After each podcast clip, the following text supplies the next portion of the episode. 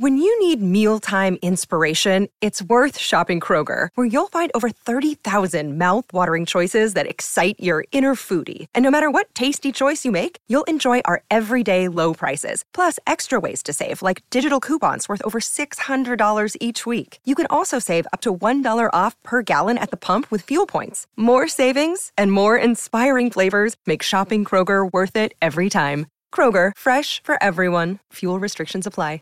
Today, my guest is Will Ahmed, the founder and CEO of Whoop, which has developed next generation wearable technology for optimizing human performance and health. Whoop has raised more than $400 million from investors and is currently valued at 3.6 billion, making it the most valuable standalone wearables company in the world.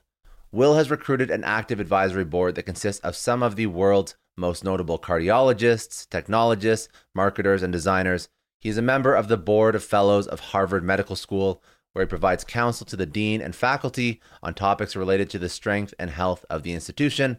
He was also named 2021 Sports Business Journal's 40 Under 40, as well as 2020 Fortune 40 Under 40 Healthcare List, and previously named to Forbes 30 Under 30 and Boston Business Journal's 40 Under 40.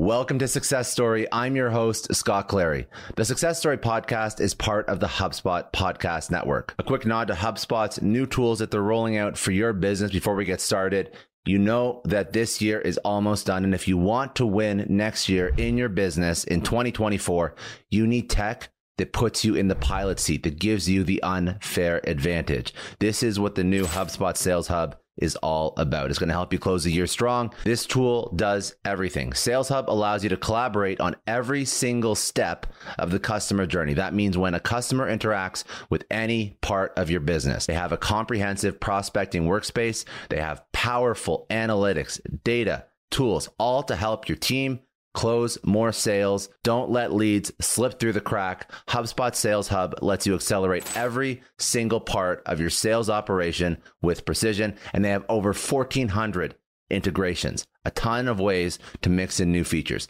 Finish out your Q4 strong and gear up for an incredible 2024 with HubSpot Sales Hub. Learn more at hubspot.com/sales.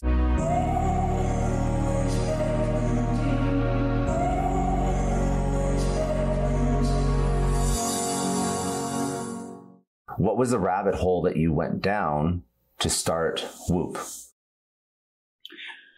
Well, it's a it's a great observation, and I would say it's it's true. I'm, I probably gravitate towards depth over over breadth. I I am kind of someone who follows his his passions, and uh, and so I was you know growing up, I was always into sports and exercise, and that was certainly a big part of my my childhood, but a big part of my life. Exercising, team sports, you name it. And I played uh, squash at Harvard, so I was a college athlete. And you know the the the process of training every day, three hours, four hours, the time commitment being similar or even longer. Um, I just got very caught up on this question of how could I better understand what I was doing to my body? Like what does it mean to get fitter? What does it mean to train properly? What does it mean to overtrain or undertrain? Why do some athletes get injured and some don't? What does the other 20 hours of the day when you're not exercising do to your body? And so i thought these were fairly fundamental questions and and so i expected quick answers. And what i found instead was like a real absence of information which you know, frankly seemed seems surprising. And I thought there should be good ways to, you know, understand the state of your body. And I think to your question about things that I've I've always gravitated to, like if I go back to my early childhood as well, I, I always gravitated to technology. When I was, you know, 13 years old, I had the first uh, voice recorder that could, you could talk to that would then type, you know, type what you said. I thought that would save me a lot of time in, in school. It turns out that that technology actually did need a couple more decades to get good. but, uh, you know, I, I bought a, the first Palm Pilot that could get on the internet with, with caddying money that I saved. Um, I had one of the first iPods in my class. So I was someone who really liked uh, new technology. And I think in the back of my mind, I always knew that technology, particularly computers, were going from being on your desk to your lap to your pocket to what seemed inevitable would be on your body and even in your body. And so we're talking about a time frame in which I was starting Whoop. I was, you know, around 20 years old thinking about this idea. Uh, I had just gone from a BlackBerry to an iPhone, and apps were becoming a thing. So it it, it struck me that the that th- these different things were all about to collide.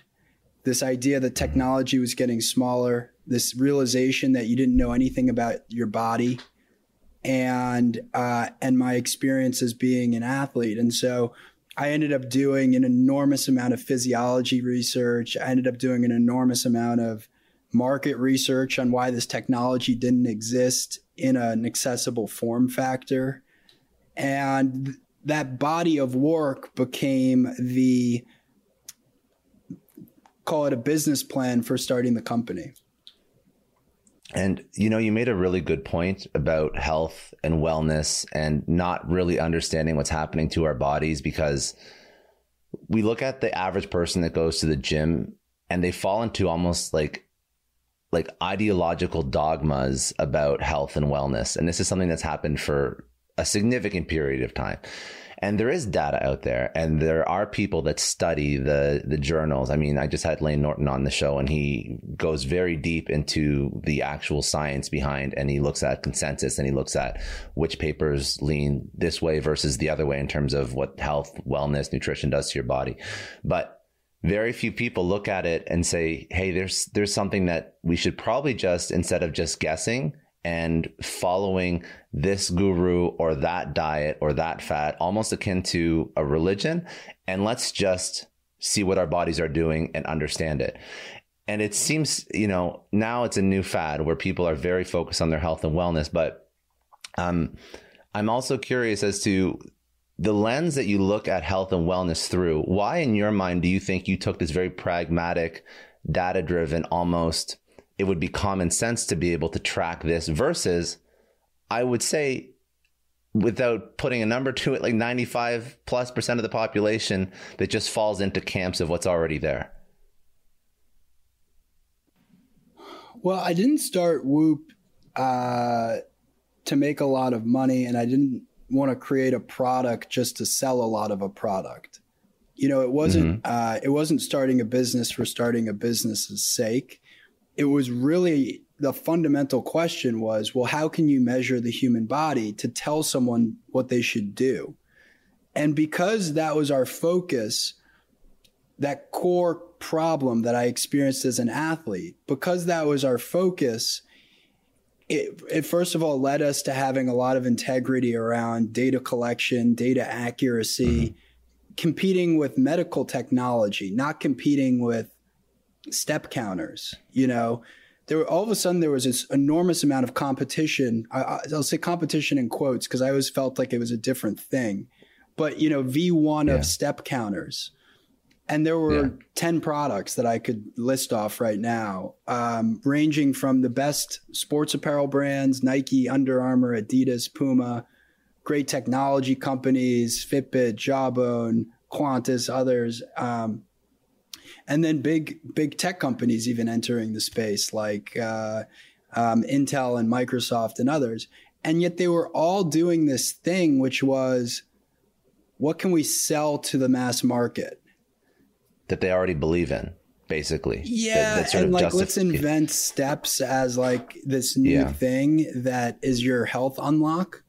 But the to me, yeah. there, it felt like there was very little substance to it, and uh, and so I was really interested in can we measure things that are medically and scientifically relevant and validated. Mm-hmm. And by the way, we're going to start actually with a population that knows they need it professional athletes, because professional athletes yeah.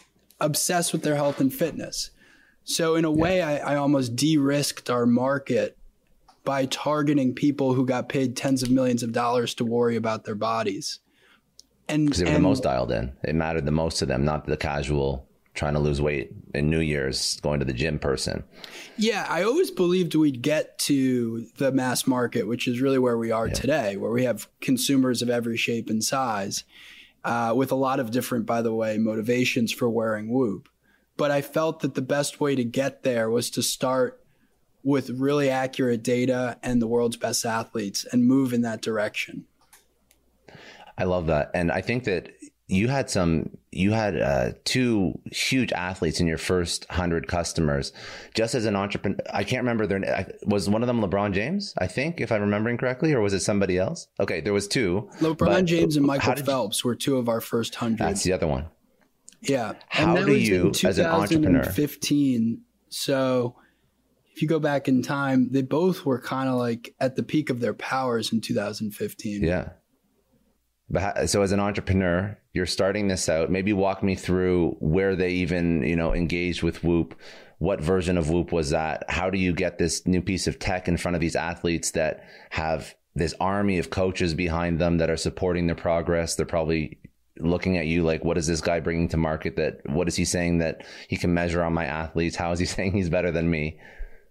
Well, I think the secret to getting to anyone uh, famous in the world is identifying someone in that person's life who has a big influence on them who everyone else doesn't already know.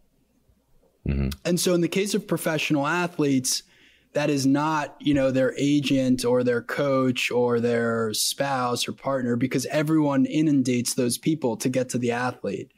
And it turned out back then, it's changed a little bit, but back then the personal trainer was a pretty unknown person in a professional athlete's life. And yet they would spend, in some cases, eight, ten hours a day with that person. You know, LeBron James spends more time with Mike Mancias, his trainer, probably than his wife. I mean, it's just a, by yeah. virtue of being a professional athlete. And, uh, and so, in the case of some of these very high profile athletes, uh, we went to their personal trainers. And also in the case of Whoop, that was actually the right person to try the product before putting it on the athlete because we needed the trainer to be an ally anyway. and then at the end of the day, the product either delivers or it don't doesn't. I mean, that was our version one product. It probably had an 18 to 20 hour battery life. So people were constantly swapping on and off battery packs, which was part of the reason we, ide- we invented the battery pack because we wanted people to never take it off. And uh, yeah, it was pretty amazing. I mean, it was very validating to have athletes of that caliber wearing our product when no one else was. But it also then reminded me that's part of what it takes to become an athlete of that caliber, right? You, you you're constantly looking for that 1% edge and pushing that mm-hmm. envelope. Mm-hmm. So when you when you take this product to market, so V1 of Whoop, you have LeBron James, you have Michael Phelps, which is absolutely phenomenal. What are those most important health markers that you're measuring? Because like you mentioned before, they were looking at steps that seemed always as an athlete, myself, not at that level, but still an athlete, that always seemed like a weird measure of health. So I can see objectively you're looking at that saying, hmm, I'm a college athlete. I think there's a lot more that we can do than just look at steps. So, what are those first few things that you include in V1 of Whoop? Well, we set out to replace the chest strap, which was a heart rate monitor, kind of you know around your chest that was yeah. good at measuring exercise. Uh, we set out to replace the electrocardiogram, which measured heart rate variability, and uh, heart rate variability happens to be really important for measuring recovery and we set out to replace the PSG machine, which is the gold standard for sleep. And in short, what that meant was three daily scores. Strain, which is everything, you know, related to stress, cardiovascular exertion, recovery, which is really how much strain should you put on your body, and sleep, which is, of course, how much restorative sleep are you getting every night and that as a um, a cycle still exists today on Whoop, where we're trying to live a step ahead of you. You're getting 24 7 coaching. And, you know, Whoop will say in the morning, okay, you've got an X percent recovery. If it's high, take on a lot of strain. If it's low, maybe even rest, don't work out. And then mm-hmm. over the course of the day, you accumulate strain, which Whoop is automatically measuring. At the end of the day, Whoop looks at what you did to your body. It looks at the sleep debt that's accumulated. And it says, uh, okay, you should go to bed at this time to recover for tomorrow. So it's this, you know, nice circular loop of sleep, recover, strain, reset, and Whoop living a step ahead. And so you've you've obviously tested this out with again these these high performing athletes. So the individual that's now mass market, they're just trying to get into slightly better shape, health, whatever that metric or that that verbiage is. Um, what does this mean for them? What is this? How how radical of a life shift is what Whoop is recommending? Say versus the quote unquote standard average American going about their day, maybe going to the gym once or twice a week, which would already be great if they do that. But what is it recommending compared to what the average person does now? Well, I think there's a huge difference in your just general self awareness of measuring your body versus not. So, step one is just wearing Whoop. And when you start wearing it, all of a sudden you're creating a baseline on yourself. You're now going to understand with no intervention how much sleep do I get? Is it good sleep? Is my body generally recovered or am I generally run down? Am I putting exertion on my body to get stronger, uh, to get fitter? Are there metrics that demonstrate I'm in good health for my age? how stressful is my life? Because Whoop mm-hmm. measures stress throughout the day. And then how are lifestyle and behavior decisions making affecting my body? Okay, you drink three times a week. What happens when you drink alcohol to your body the next day? Do you feel good about that? Does your body seem more run down than you were expecting? What might you not be realizing about your day to day? Could you be getting sick? Could you be peaking physically and maybe it's time to push yourself? So, again, with very little intervention, all of that's going to become very clear just from starting to mm-hmm. acknowledge the data. You know, someone spends seven hours in bed, they think they get seven hours of sleep newsflash you, you spend seven hours in bed you spend a lot of that time not getting sleep and you want to make your sleep as efficient as possible so that's a great example of something that all of a sudden when you look at the data you know an alarm bell goes off okay well what can i do actually just to make my seven hours more efficient right because most people complain they don't have enough time for sleep Look, you're already dedicating at least a quarter of your life to sleeping. Why don't we try to figure out what's going to make that quarter a more productive quarter of your life? Right? Fairly simple concept. And yeah. that's where then the interventions start to come. So Whoop might observe certain lifestyle decisions, um, your diet, your um, hydration, your alcohol consumption, uh, a lack of mindfulness, stress levels, when you exercise in the morning or in the evening, all these things, Whoop will tell you what's working and what's not, and it'll start to help you make shifts. It'll also give you a kick in the ass from time to time. You know, if you're peaking and your your body is well recovered, like let's get some exercise, let's get active, right?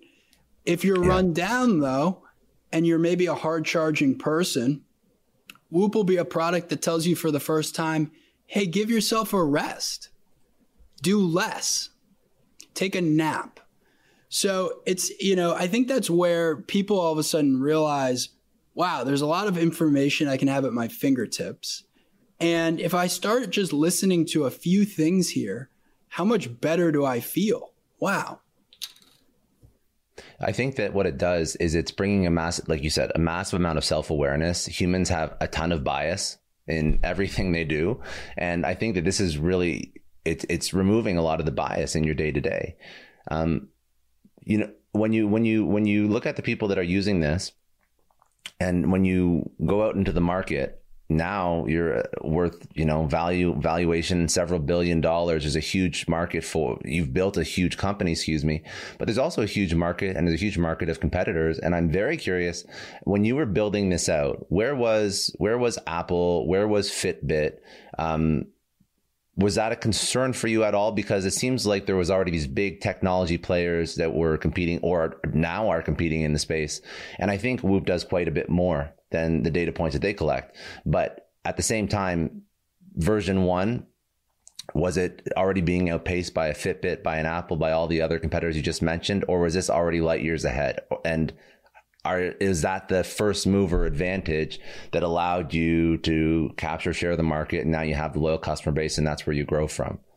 I know a lot of entrepreneurs listen to this show, and NetSuite has been a huge supporter for entrepreneurs, for business owners, because there's one thing that we all know business is about making money and it's about your bottom line. And the less you spend on the nuts and bolts of running your business, the more profits you keep. But these days, everything is costing more supplies, people, shipping. It squeezes your margins, and I've been there, juggling multiple systems for finance, inventory, you name it each with its own costs and its own set of headaches. That's why I made the switch to NetSuite by Oracle. It's changed our company. Think about it. NetSuite is one of the top financial systems out there. It puts your whole business on one platform accounting, finance, the works, one data source for everyone. There's no more mismatched info. And because it's in the cloud, it slashes your IT costs. No more servers, no more updates. Just access NetSuite from anywhere. With one integrated suite, your overhead drops big time. And here's the real win efficiency. Everything's connected in NetSuite. Costs are ridiculous lately. Find a proven way to reduce your expenses and get better performance out of your team. It's a no brainer, and that's what NetSuite offers. Over 37,000 companies have figured this out already. You have to join them. Right now, through to April 15th, NetSuite's got an incredible, flexible financing plan. Check it out and see the savings yourself at netsuite.com slash Scott Clary. That's netsuite.com slash Scott Clary.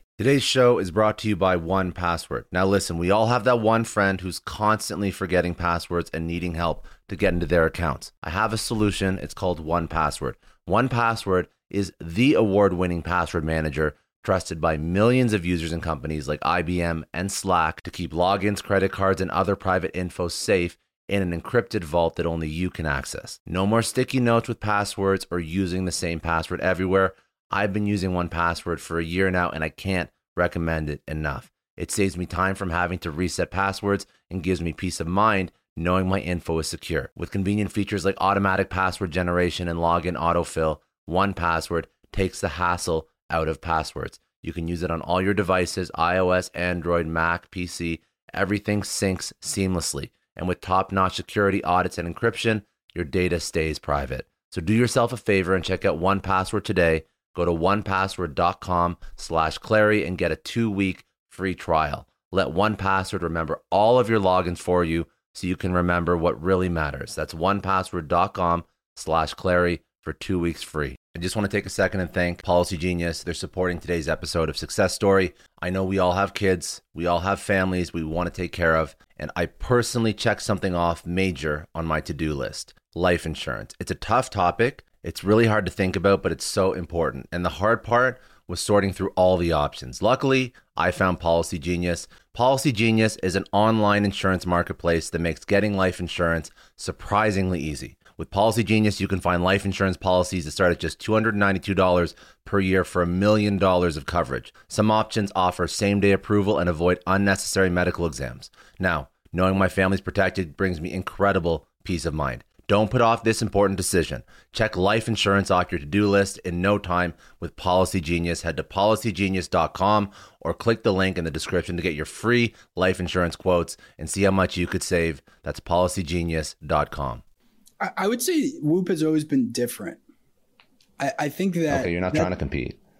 Yeah, that's probably the key word. You know, it, from from an outside in, I think there's a perception that uh, you know these products all compete with one another, and that may be fair. You know, a consumer has to choose between them, but you know, for 10 years at Whoop, we've never said, oh, this competitor has this feature, so we're going to do it we've kind of always stuck to what is the problem we're trying to solve?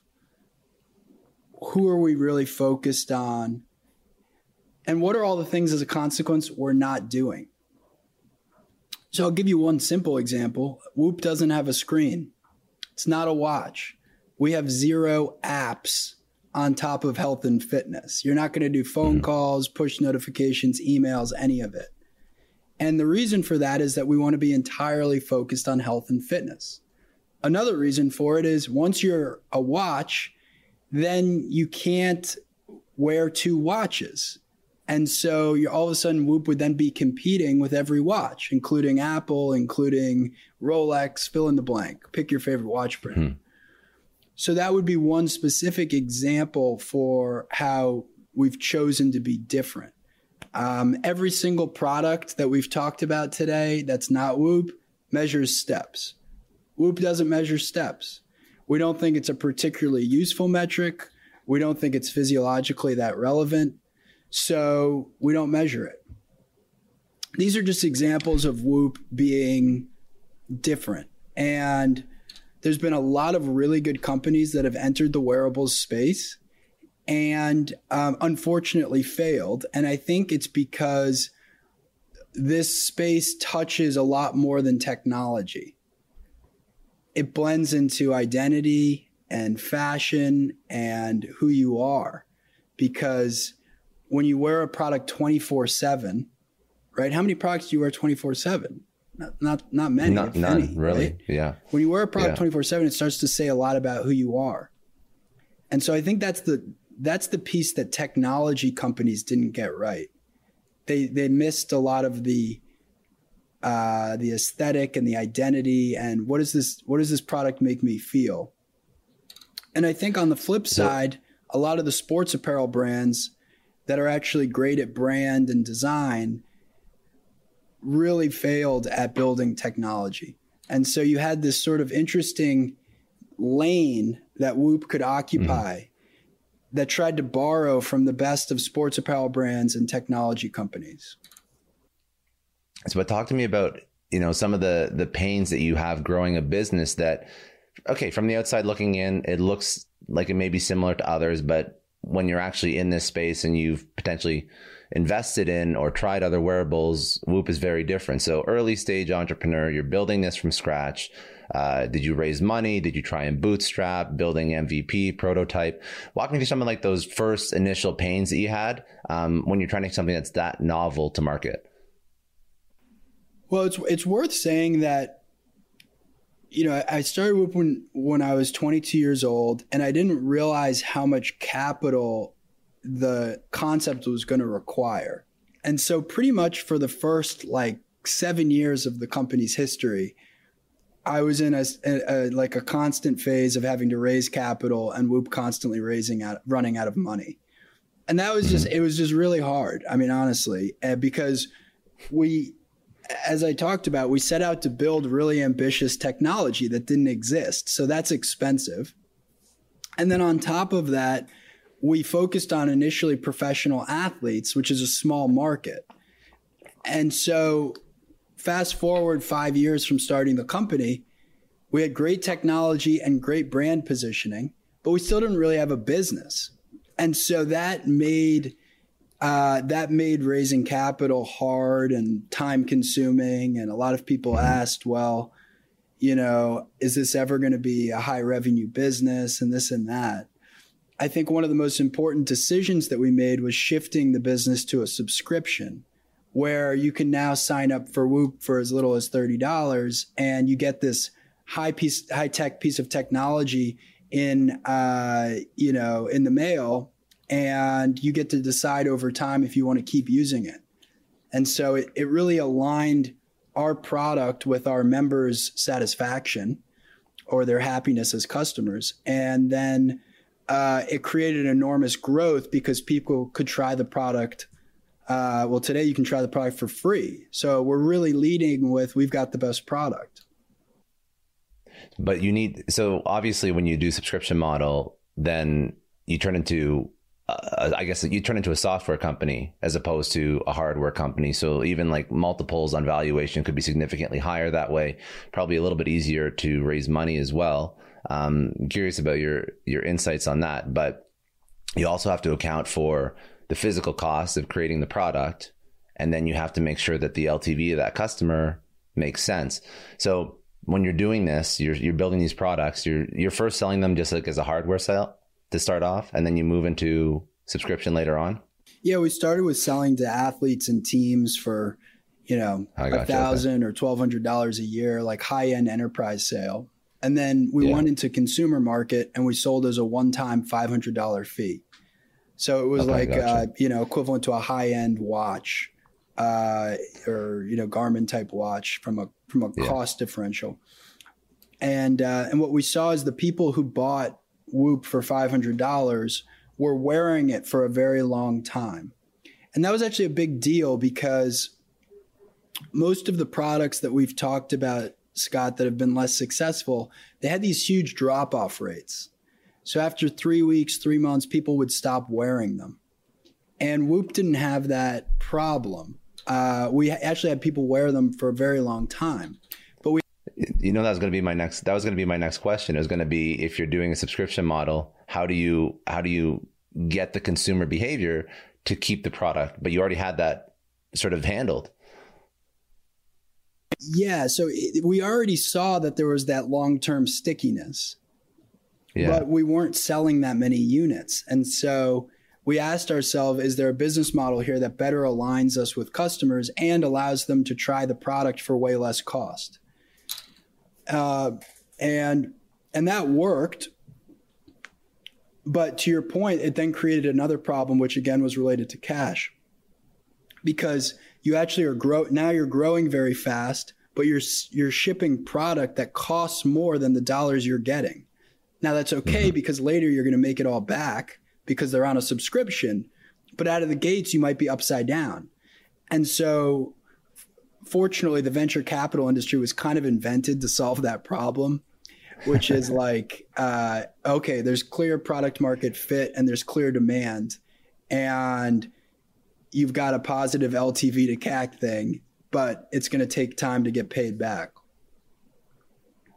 So then you then that's when you started. I'm assuming that's when you started raising uh, to and, yeah, I mean, we raised capital yeah. Consistently for 11 years straight, but like I can tell you, and for your audience that has to raise capital, like Whoop has raised 400 million to date. The first $400,000 I raised took way longer and was much harder than the last $200 million that I raised. And it just goes to show that it's not it's not the dollar size.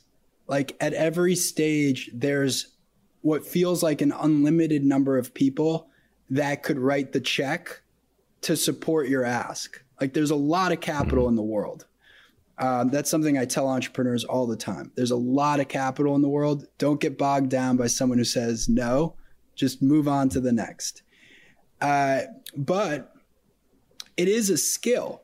Like it's a thing you have to learn how to do. Like fundraising is, you know, presenting, it's it's building relationships, it's having an ask, it's knowing when to negotiate and when not to. And uh, and so that's that's a skill that you develop with time. And the reason it was easier to raise 200 million dollars than 400 grand was well, I had 10 years of practice and the business was a much better business than you know, the business plan in the early days. And so, you know, to anyone raising capital, if you're having trouble with it, just know that every entrepreneur at some point has trouble with it. Two questions about raising capital. Actually, I'll I'll ask the first one. Then I, I'm I'm curious about as a, as somebody who's raising capital for 11 years. When do you achieve profitability, and when do you when do you look to sort of flip from raising to next step of the company. But I mean, you're still in this. You just you've raised up. You've raised over 400 million. But first question is, as a founder who's raising capital for 11 plus years, what are the tips that you have to not sort of let that sidetrack you? Because raising capital can be a full time job, and that's a lot of raising capital. So are you enlisting investment bankers? Are you doing this all yourself? Are you going on road shows? Like what are the things that you've learned that allow you to do this and still build a business successfully and not like lose all your hair. You still have a lot of good hair. Still, there's not too many grays left, or not too many grays yet. Excuse me. So, how do you do this properly? Well, the first critical theme is either be raising capital or don't be raising capital, but don't be in a gray area of kind of raising capital. And that's a mistake that I certainly made, but I think a lot of entrepreneurs make in the early stages because the, the reality is you kind of feel like you always need capital. And so then you're sort of always in a position where someone can write a check. But the problem mm-hmm. with that, which leads to then the second point, is you're not creating a competitive process. You have to create a competitive process. And it can't just be that you're always open for business. Because then people feel like, well, I can show up whenever I want. So mm-hmm. if you want to raise capital, you have to say, all right, from from this period to this period, I'm going to take introductory meetings, and maybe that's a two week to four week period. And then you hit it hard. You try to meet with as many people as you can in a compressed period of time. And then you start to figure out, okay, how many people are interested, and you build a funnel on down. Within that process, I'll say the third mistake that I made about as many times as anyone can make it is you're going to come across people where you're on the fifth call, the sixth call, the 12th call, and they seem very eager. You f- keep telling yourself they're going to get over the hump, but there's always like, there's always one more thing they need, right? Empirically, that person never writes the check like I've got enough data on this at this point to just know that like that person never writes the check. And um, the time in which you can go from just moving on from that person and finding a new person who gets really excited and does your deal quickly uh, is actually a very short period of time because, like I said, there's like a virtually unlimited amount of capital in the world. So uh, you know, to, to summarize, it's be fundraising or not. And when you're fundraising, create a very competitive process and funnel. And when someone is on the fence, just move on. Like keep going. And uh, like that, you, you'll be amazed uh, at how much more efficient the process gets. And now to my my second question or second point, just for an entrepreneur that's thinking of doing an 11 year run, and let's pray that they get to the point where you're at where you can raise up to 400 million you have a multi-billion dollar valuation unicorn company. If you are running this model there's a period where you're not profitable and then VCs solve that problem. Do you ever look just in your head as a founder do you look to ever flip the profitability ASAP or are you looking this is going to IPO at some point and this is where I'm heading towards? Well this is this is a question that I think depends a lot on your business and yeah. what your motivation is for building a company. For Whoop, we've always had a big research and development element to this company because we've been swimming with sharks. We've got the most well funded, biggest technology companies in the world trying to copy our technology or build similar products or, you know, who hope we just go out of business, right? And so yeah. we have to stay innovative, and that requires um, an investment. Additionally, uh, the business is still growing quickly, and so when you're on a when you're on a, a faster growth curve, you can invest towards that growth. Now, it's worth noting that the market, so to speak, of technology companies or the public market has sort of changed its opinion on do you want growth or do you want profitability?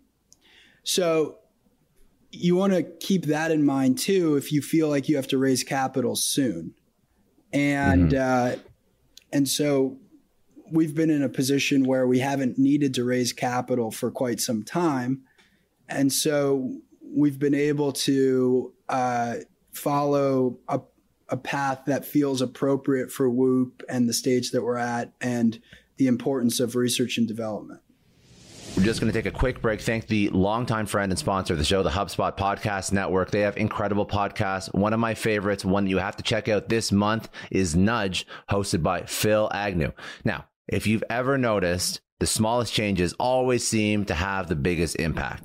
On Nudge, you learn simple evidence backed tips to help you kick bad habits, get a raise, grow a business. The point is, Every bite sized 20 minute show comes packed with practical advice from these incredible entrepreneurs, behavioral scientists, and everybody in between. Nudge is fast paced, but very insightful and a must listen if you're a podcast fan. Make sure you listen to Nudge wherever you love to get your podcasts. Yeah, no, I think that that's, it's, that's a totally fine perspective to take. And I think it's the reason why I asked that question is because I think that I just want to frame when a founder is building a company the path that they're going to go on and have the foresight to figure out do they want to raise money? Where do they want to take the company? What is the market they're playing into? Are they building it to sell? Are they building it in terms of like i want to have a nice cash flowing business? Are they building it to ipo i mean i'm sure you know at, at the stage you're at i'm sure people have approached you names of companies that everybody would know. I have no idea, but just I would assume because they start they start approaching when a company's worth 50 million, let alone 400. So it's just interesting to how entrepreneurs think through that problem. And I just want them to be aware of all the different opportunities because I don't want them to just run into raising money if they don't have to all the time. I want them to have that sort of the end in mind. That's really what I'm trying to teach over to an entrepreneur that's just starting out, at least. I, I think it's a great. I think it's a great perspective, and it's it's worth saying that Whoop is not similar to all businesses in that you know many businesses don't require a, really big upfront technology risk. I mean, we've had real like existential technology risk in building this company, yeah.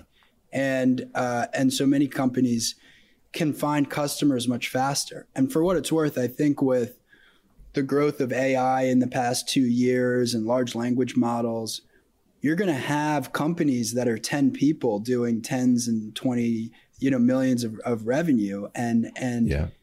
Uh, and those businesses can be very profitable and um, certainly not require uh, meaningful venture investment.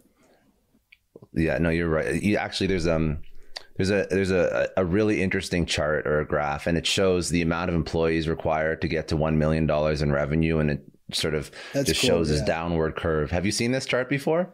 But no, but I can it basically it. It makes sense.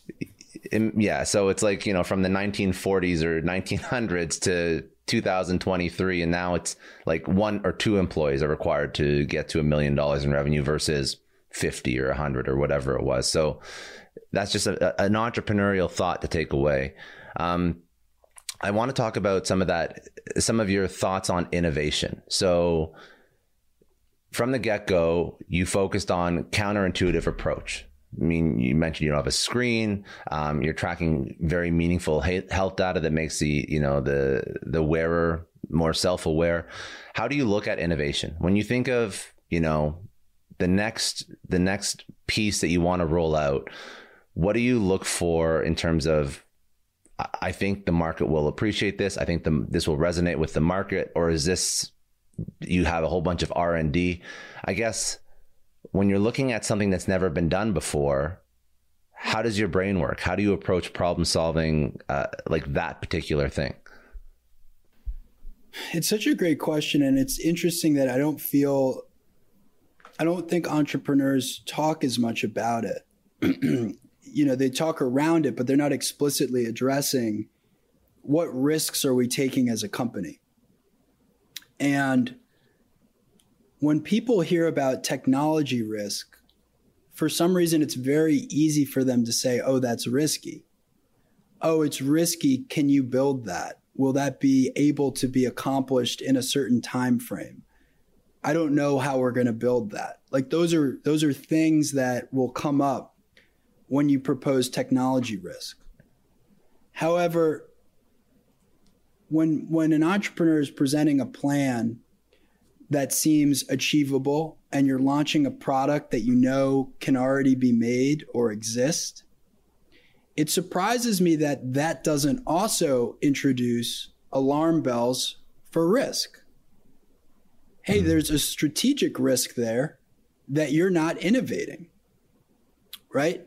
And so it's just worth acknowledging that technology risks and strategic risks are two different types of risks. And I personally, I personally gravitate towards taking technology risks that, in effect, decrease your strategic risk, decrease your market risk, right? Uh, let's take an extreme example uh, curing cancer. Okay, very high technology risks, very low market risks, right? So, as I think about building an innovative company, to me, it's a huge risk strategically not to take very big technology risks. Like, we need to take technology risks. We need to be pushing the envelope on what is possible to unlock human performance, which is our mission at Whoop and has been for 11 years. And uh, and so to me, innovation is is being pulled towards the the risk of technology and the unknown versus uh, shying away from it. I absolutely love that thought process and and that that mental model because I find that a lot of entrepreneurs they actually they to your point they default to uh, uh, the, the, strategic risk or the the market saturation risk or however you want to describe it um, or, but they don't actually understand that that's a larger risk than innovating because i think the innovating thing is hard to grasp. The market it's there. I can navigate it i can see it i can touch it i can play within it. But the strategic the, the innovation it's almost like an esoteric concept. It seems scary. It seems like there's a billion variables as opposed to just a thousand to draw a parallel. But I understand exactly what you're saying. So what is the what is the strategy even though you have the innovation risk and pursuing the innovation risk decreases the, the strategic risk what is the strategy in innovating that still even more so can decrease innovation risk in terms of creating something that consumers want to adopt? Well, a good framing to think about, especially with hardware, is if you're brainstorming a new hardware today and you think it's going to launch in 18 months, well, in 18 months, the world's going to have changed. And then on top of that, that product you just came up with might be in market for another two years after you've launched it.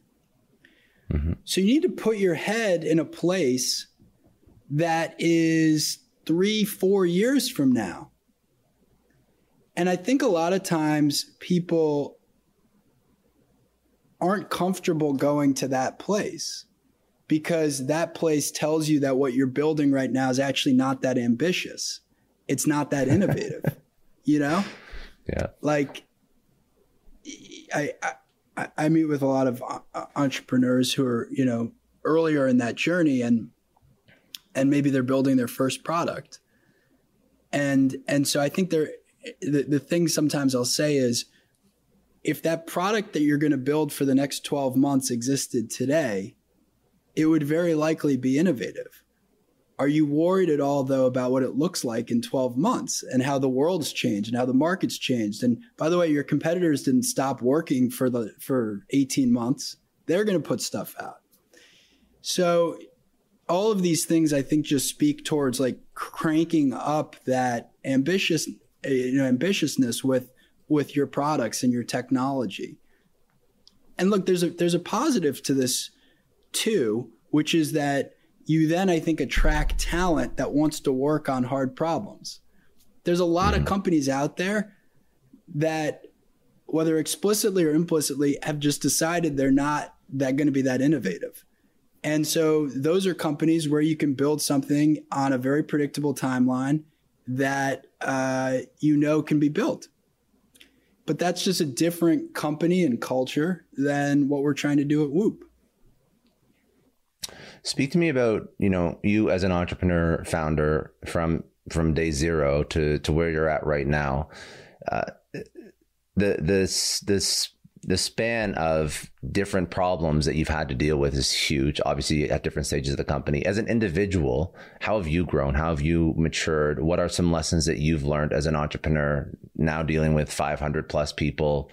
Uh, you know, raising 400 million dollars that obviously were not so apparent when you first started out. I think, I think I've gotten a lot better at uh, embracing negative feedback and debate and and pulling in a lot of different perspectives. I think in the early years of building Whoop, I built sort of a self-defense mechanism, if you will, towards negative feedback of any kind. And it, it was in large part because I I was getting so much negative feedback. I, I, I you know, I wasn't really that used to rejection. And at age 22, you know, I had like kind of a nice young person resume. I went to good schools and captain sports teams, got good grades, da da da da, you know, went to Harvard, whatever. And then all of a sudden I graduate and start this company and I feel like on a daily basis I'm getting punched in the face and getting rejected. and so, but, and by the way, that's everyone doing anything in life. So I, this is not personal to me, but I'm just saying that I you know, I didn't know how to grapple with that. And, and it was very negative. Uh, it wasn't uh, a lot. There was really a very small number of people I would meet in a week that would say, this is exciting or you're on the right path. And look, I think they had good reason for it. I was super young. I was not an engineer or a doctor or a designer or fill in the blank of all the things you might want um, a founder of a company like this to be and uh, and so my defense mechanism was to not hear it at all. Like walls were up, and uh, the problem with that is it carried over into how I was managing the company too. And so if members of my team were disagreeing with me, I just had like a tunnel vision kind of stubbornness. Um, and look, there's an aspect to building a company where you have to have strong points of view on the world, and those points of view probably are contrarian and need to turn out to be right. But the the the nitty gritty of managing a company is a million details.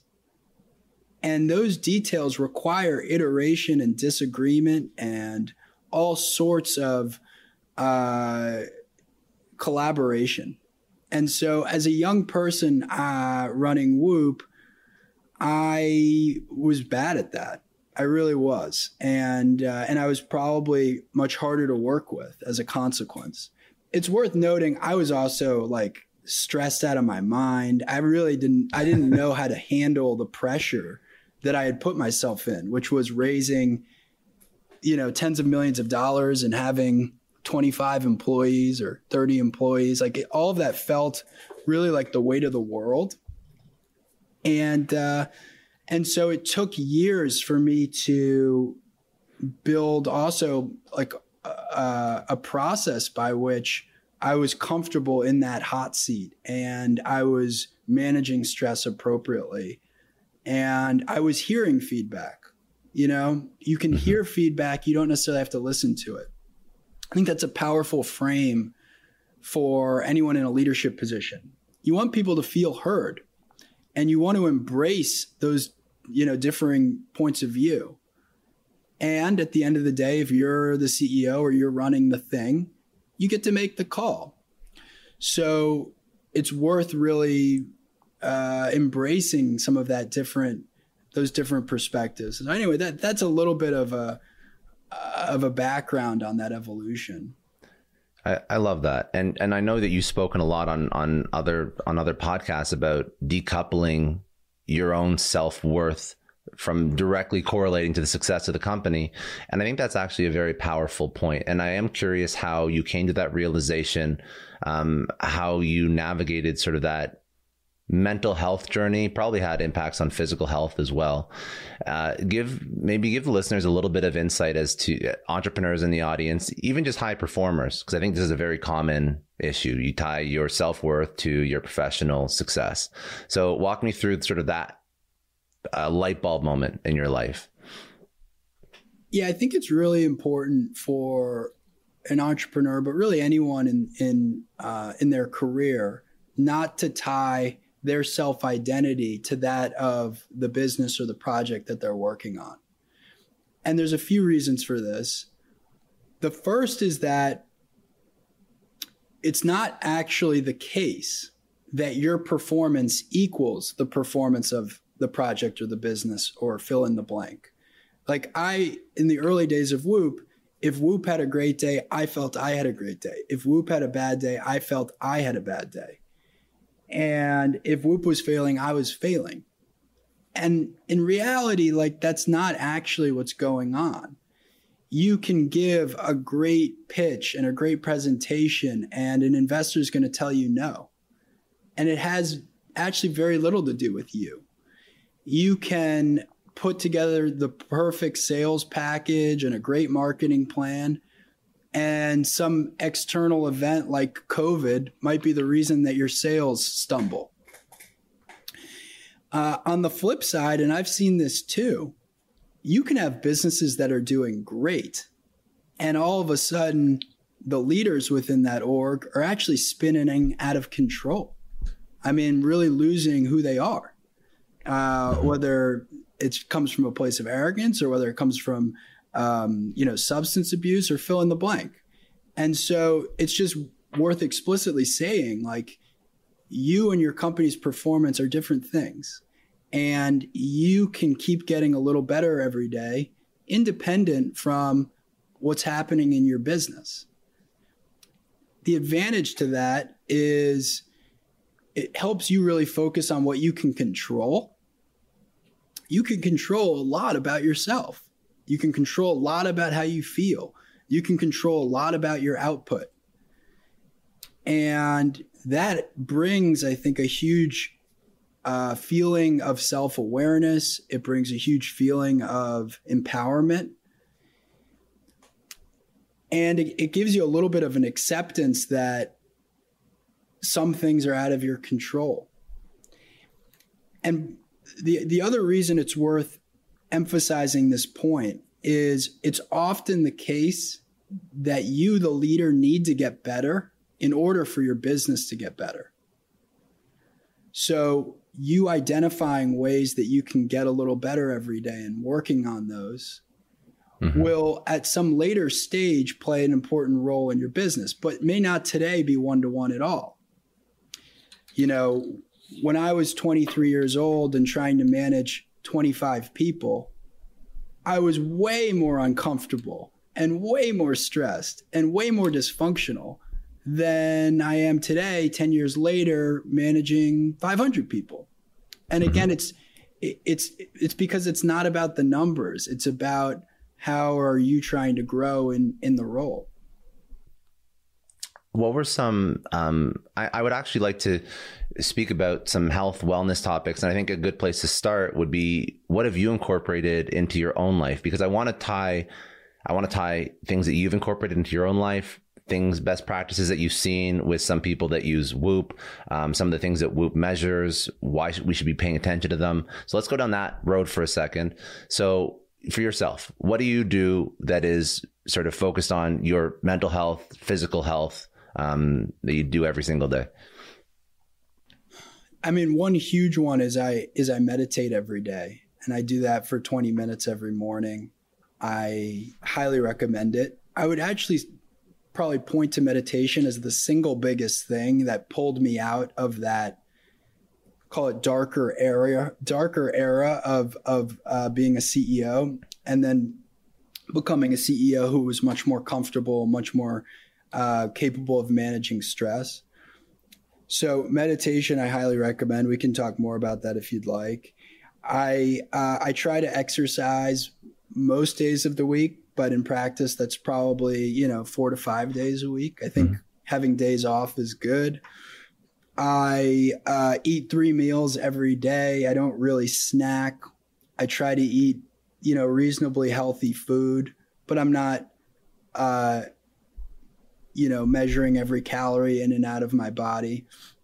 Support for this podcast and the following message come from Corient. Corient provides wealth management services centered around you. They focus on exceeding your expectations and simplifying your life. Corient has been helping high achievers just like you enjoy their lives more fully, preserve their wealth, and provide for the people, causes, and communities they care about. As one of the largest integrated fee only registered investment advisors in the U.S., Corient has deeply experienced teams in 23 strategic locations. Corient has extensive knowledge spanning the full spectrum of planning, investing, lending, and money management disciplines. Leverage Corient's exclusive network of experts to craft custom solutions designed to help you reach your financial goals, no matter how complex they may be. Real wealth requires real solutions. For more information, connect with a wealth advisor today at corient.com. That's C O R I E N T.com. Corient.com. You know how to book flights and hotels. All you're missing is a tool to plan the travel experiences you'll have once you arrive. That's why you need Viator. Book guided tours, excursions, and more in one place. There are over 300,000 travel experiences to choose from, so you can find something for everyone. And Viator offers free cancellation and 24 7 customer support for worry free travel. Download the Viator app now and use code Viator10 for 10% off your first booking in the app. Find travel experiences for you. Do more with Viator.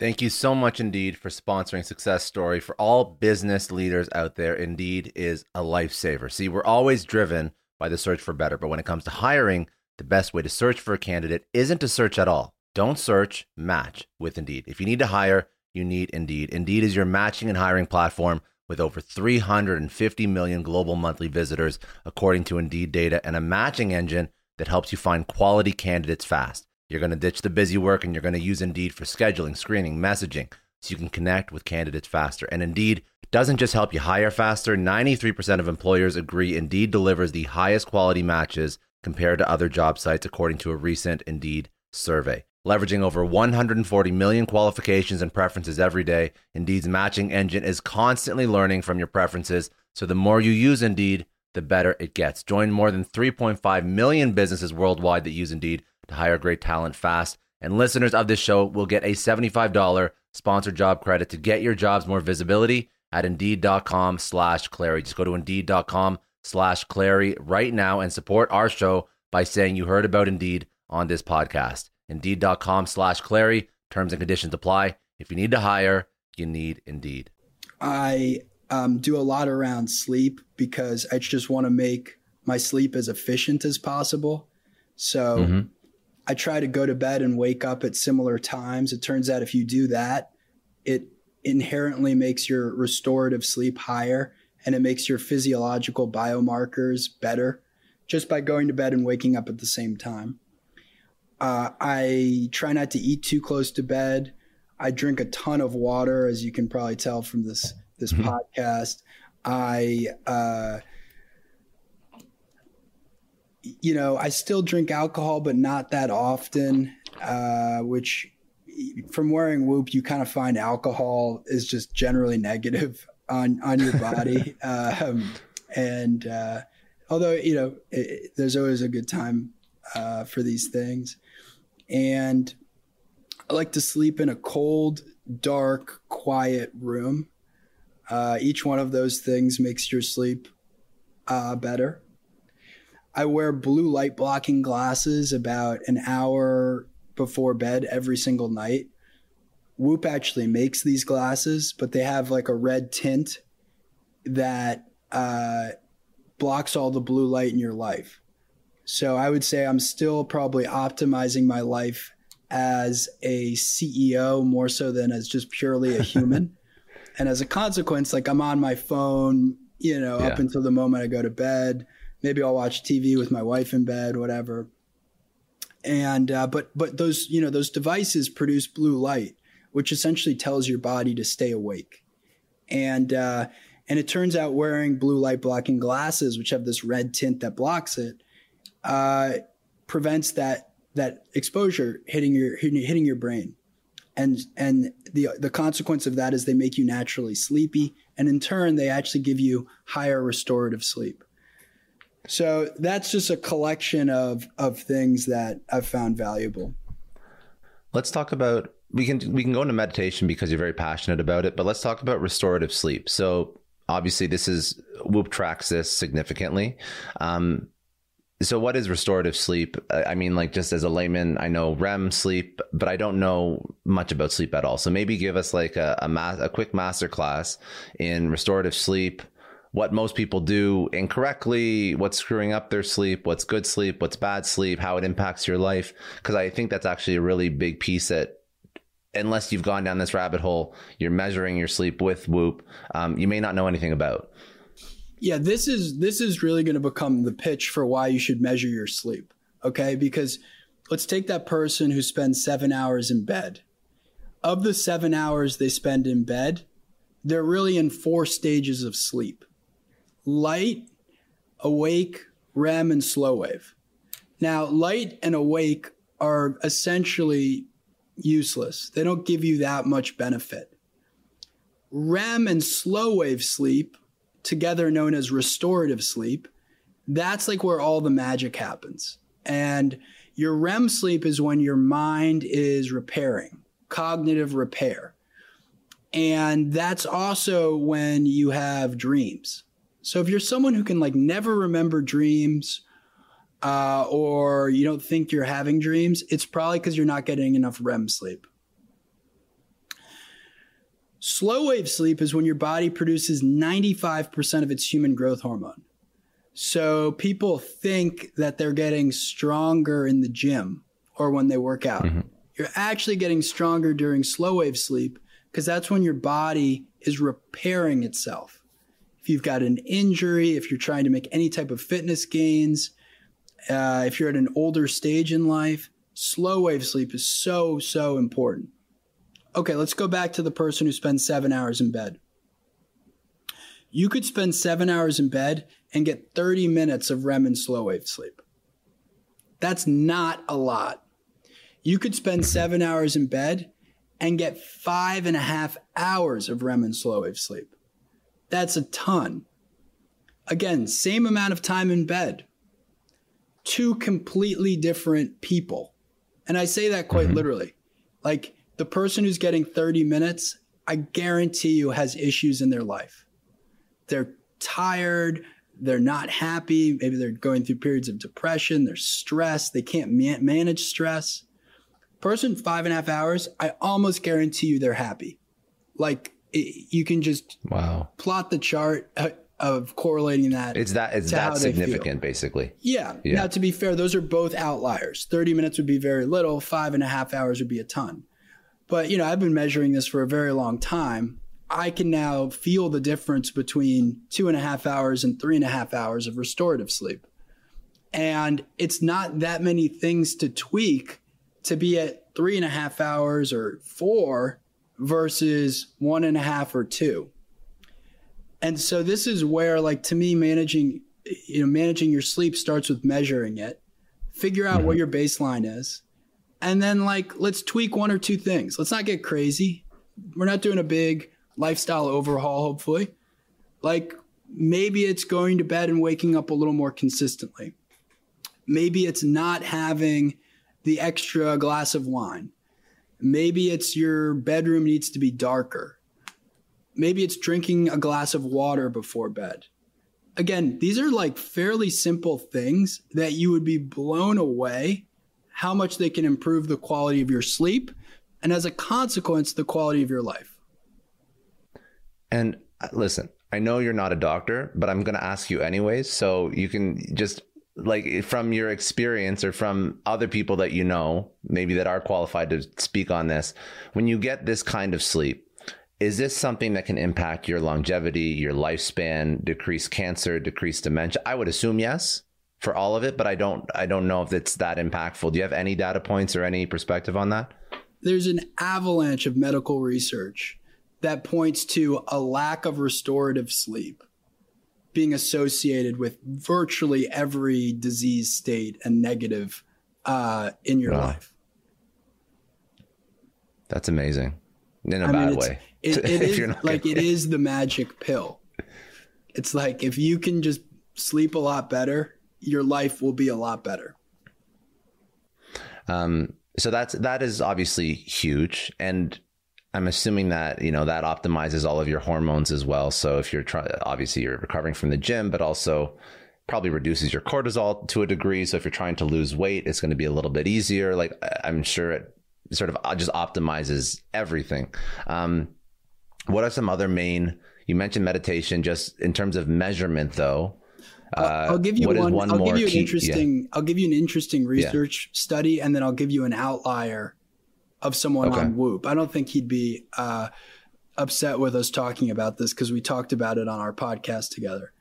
So there's um, medical research that came out recently that showed a lack of REM sleep increases your amygdala's response. So again, REM sleep is where your your mind's repairing. Mm-hmm. Your amygdala response is the fight or flight response.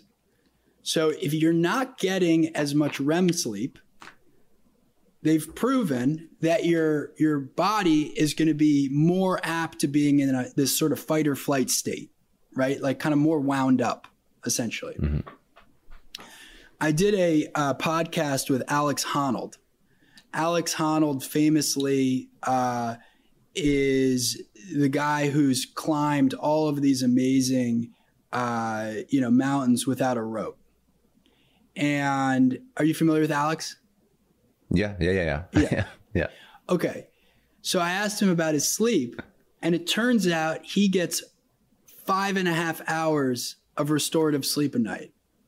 So if you're asking yourself, how can a guy possibly Shit. climb a, yeah. you know, 10,000 feet without a rope?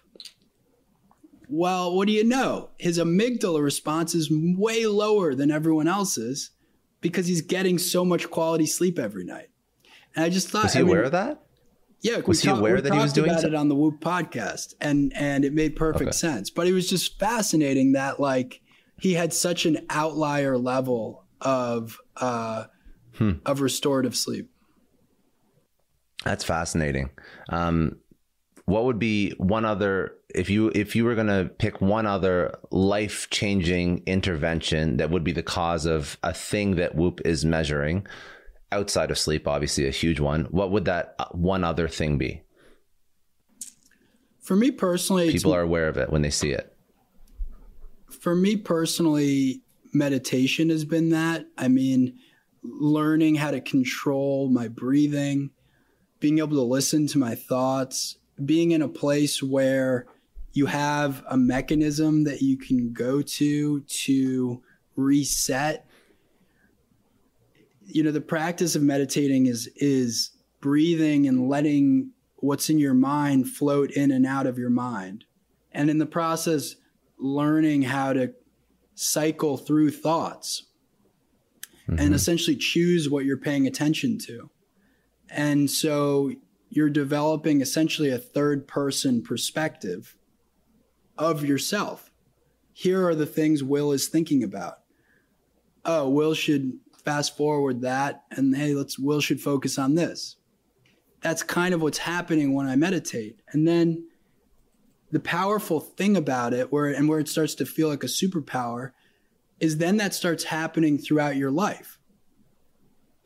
Rather than being angry and realizing you're in a conversation where your voice is elevated and people are yelling at one another and you're kind of catching up to yourself mm-hmm. you'll hear a voice in your head that says, Oh, Will's about to get angry.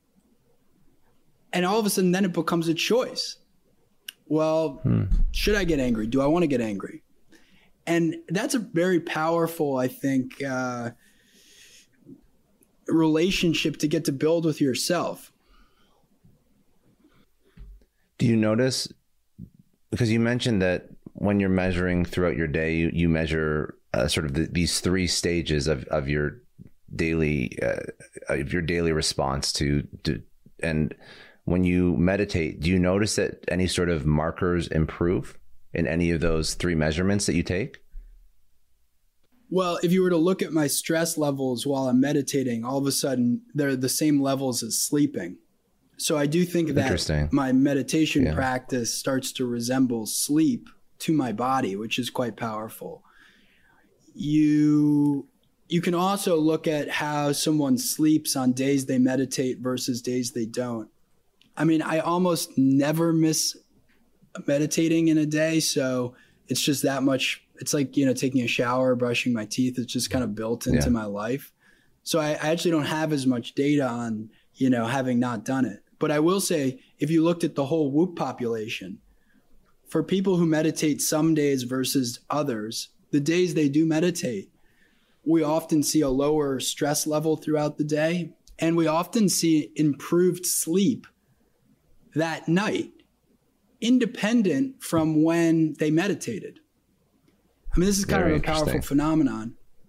Yeah. But meditating first thing in the morning may actually improve your sleep 15 hours later. Is there, is there a certain kind of meditation that you do in particular? Because I'm I don't know it that well, but I know there's a, like a, a ton of different styles, right, of meditation. Yeah, my practice began as transcendental meditation, and then over time has become a few different things, and it, will depend a little on the day.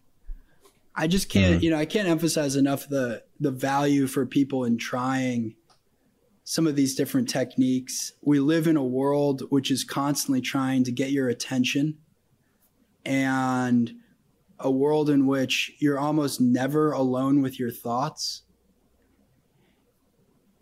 And I think that there's problems with that.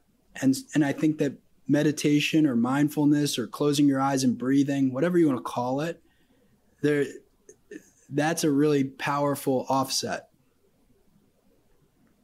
yeah, I agree. I think it's a noisy world.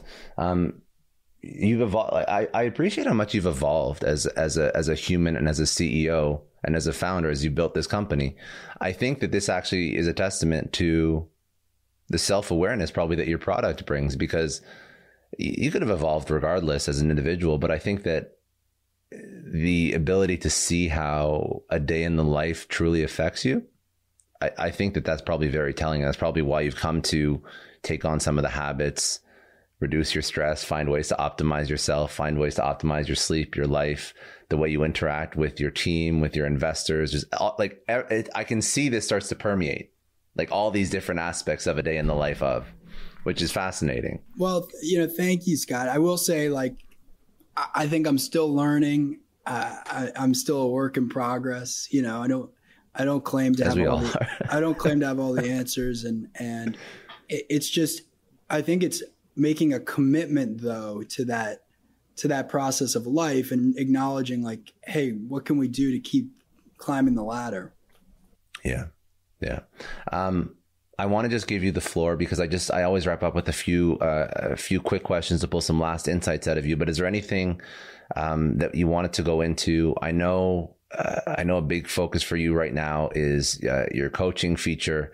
Um, uh, that's something that's new to the Whoop community, obviously, uh, bringing in LLMs and I think uh, like AI into the Whoop experience. But any other lessons, any other ideas for the future of the company, anything else, basically, the floor is yours that you wanted to go into that we didn't chat about.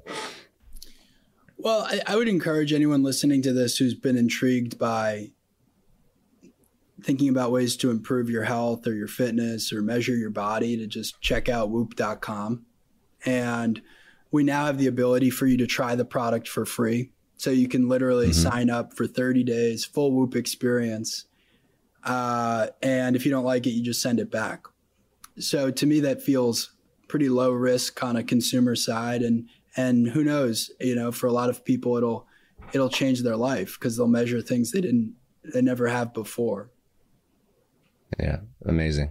Um, okay, last two questions, uh, and also, by the way, where where are the socials? I'm just going to drop the socials while we're live. So you're uh, at, at, at uh, Will, Will Ahmed, Ahmed, and at Whoop. Yeah, everywhere. Okay, perfect. Yep, gotcha. Everywhere. All right. Um, if you could tell your 20 year old self one thing, what would that thing be? After all the experience now, keep going. I mean, that's been a talk track in my head for a long time. When things are great, something's lurking around the corner. You know, keep going. Don't get too comfortable, confident, full of yourself. Like, just keep going. And when things are bad and it's hard and you're failing and the company's failing, just keep going. Like, it gets better. The sun also rises. So I, think I think trying to find balance in the chaos of building something that doesn't exist or the chaos of your life and just reminding yourself like the highs, the lows, they're going to keep coming and you just got to keep going. I love that. Um, and you know, when you look back, you've had an incredibly successful career as an entrepreneur. You've built this incredible company. At this stage in your life, think about this question personally and professionally. What does success mean to you? Well, success for Whoop is unlocking human performance and delivering a product that's improving people's lives. I mean, increasingly we get messages for how it saved someone's life. And they saw something in their data and all of a sudden they were talking to their doctor and and next thing you know they're in the ER. So mm-hmm. those stories for me are incredibly powerful and and um, and so that's what I I really gravitate to from a from a business success standpoint is how many people's lives are we improving with this technology and how can we continue to do that for a long time and at a bigger scale i think if we do that all the business metrics follow i think for me personally it's it's kind of back to the you know the last point which is to to keep going and seeing what i'm capable of and how else i can grow and where else I'm going to fall down and try to pick myself back up. You know, this idea of of being in the arena and sort of just embracing the fact that you're uh, you're figuring it out and it's hard and it's difficult and I wouldn't have it any other way, you know? And so for me that's that's kind of like the personal test, but I've come to realize that the success of it is being in the middle of it and feeling comfortable the success of it is not like exiting it, exiting the mm-hmm. arena and and drinking margaritas on the beach. Like to me, that that's not that's not the end state. The end state is figuring out how you can be in this epicenter of innovation and chaos and stress and everything else and feel comfortable and be able to deliver value for the world. So, uh, while also, by the way, having great loving relationships in your life with my wife, with my parents, with my friends. Uh, that for me is personal success.